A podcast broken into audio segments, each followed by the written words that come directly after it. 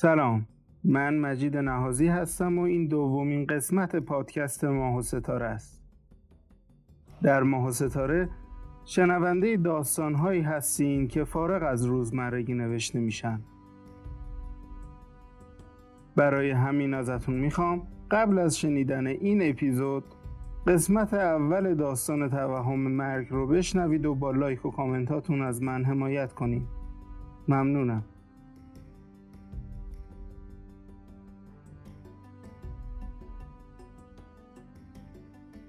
هنوز چشمام تار می‌دیدن. با خودم گفتم بهتره برم و دست و صورتم و یه آبی بزنم. تا از اتاق رفتم بیرون شوکه شدم. راهرویی که بین اتاق من و پذیرایی وجود داره پر شده بود از کیسه های خرید. هاج و به کیسه های خرید نگاه می کردم سرم بالا آوردم. مامان به من نگاه می کرد از لبخند روی صورتش فهمیدم دیگه از من دلخور نیست. چادر و مغنعه سفیدی که به سر داشت زیبایی لبخندش رو چند برابر می‌کرد. همینطور که لبخند مامان آروم آروم محو می‌شد نگاهش رو از من دزدید و به میز اصلی که روبروش بود خیره شد. روی میز یه سینی نقره‌ای با دو تا استکان چایی و یه قندون شیشه‌ای بود. مامان می‌دونه من هیچ علاقه به چایی ندارم. برای همین فهمیدم که مهمون اومده. وقتی که دایی و کنج مبل سه نفره در حال چرت زدن دیدم فهمیدم که مامان مهمون داره. دایی و زمانی به یاد آوردم که همه چی رو فراموش کرده بودم. نمی‌خواستم دایی از خواب بپره. از طرفی هم تشنگی امونم و بریده بود. آروم آروم از لابلای کیسه های خرید رد شدم و خودم رو به آشپزخونه رسوندم. وقتی خواستم در یخچال رو باز کنم صدای صرفه های دایی شنیدم. به سمت صدا برمیگردم. دایی به سنگ مرمر اوپن آشپزخونه تکیه زده و حوله آلبالوی رنگ کوچیکی رو به سمتم می‌گیره. یک کلمه هم حرف نمی‌زد. منم ترجیح دادم ساکت بمونم. این سکوت اینقدر طولانی بود که یه لحظه شک کردم نکنه این مردی که جرم وایستاده دایی نباشه. آخه من دایی خسروی رو به یاد آورده بودم که مدام حرف می‌زد. تو هر محفل و مهمونی که بود چه میزبان چه مهمان همیشه حرف می‌زد. اما حالا ترجیح داده سکوت کنه و سرتاپای منو دید بزنه و مدام سرشو تکون بده. مامان سکوت رو شکوند. با صدای نچندان بلندی طوری که مخاطبش دایی خسرو بود گفت اون حوله برای مهمونه. الان حوله خودشو میارم. مامان این جمله رو گفت و به سمت اتاق بزرگتر خونه رفت. حالا که مامان رفته بود دایی خسرو ترجیح داد حرف بزنه. کاش مامان نمی‌رفت. کاش دایی به سکوتش ادامه می‌داد. کاش می‌تونستم وسط حرفای دایی بپرم و حرف زدنش رو قطع کنم.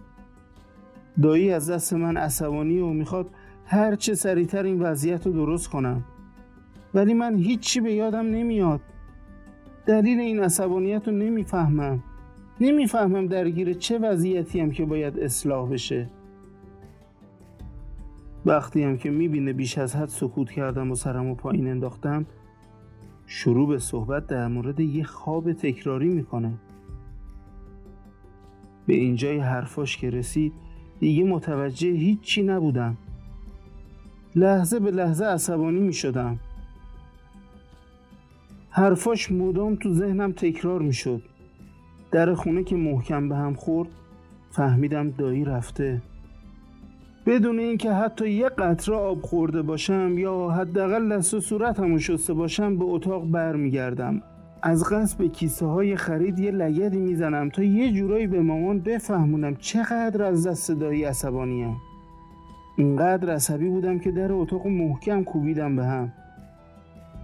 صدای خورد شدن شیشه اومد. اهمیتی ندادم. حتی به گرمایی بیش از حد اتاقم اهمیتی ندادم. به موازی تخت و در طول اتاق مدام در رفت و برگشت قدم می زدم. نمی‌دونستم از چی دارم میسوزم نمی‌دونستم چطور می‌تونم به خودم کمک کنم. صفحه روشن گوشی روی میز رو که می‌بینم فکری به سرم می‌زنه. گوشی رو بر میدارم و وارد قسمت پیام ها میشم و برای روانشناس می‌نویسم من هفت ماه تموم از خونه بیرون نیومدم به این امید که بارون بزنه خیابونا خیس بشن و بوی خاک مستم کنه پس چرا این پاییز و زمستون بارون نداره؟ از لحن نوشته های من خوشش نیامد وگرنه برای جواب دادن به این پیام ساده اینقدر معطل نمی کرد. اگه روانشناس کار درستی بود همون موقع جواب می‌داد. اما حالا همه جا تاریک شده. از دور صدای اذان میاد. حتی مامانم یه سر به من نزده. خب اون که روانشناس نیست. به صدای اذان گوش میدم و به در خیره میمونم. خیره به در میمونم تا ببینم مامان کی به اتاقم میاد. تازه متوجه میشم ساعت دیواری سر جاش نیست. روی زمین افتاده و کلی خورده شیشه اطرافش پراکنده است. تازه داشت یادم میافتاد که چه بلایی سر این ساعت بیچاره افتاده که با صدای گوشی از جا پریدم. وقتی گوشی به خاطر دو پیام پشت سر هم از روانشناس به صدا در اومد از آن تموم شده بود. با عجله پیام ها رو باز کردم. اولی نوشته بود خدا رو شکر کن زنده ای و دومی آدم زنده که بارون نمی‌خواد. درست میگم؟ وقتی پیام ها رو می‌خونم احساس عصبانیت شدیدی تمام وجودم رو فرا می‌گیره. گوشی رو پرت می‌کنم روی تخت.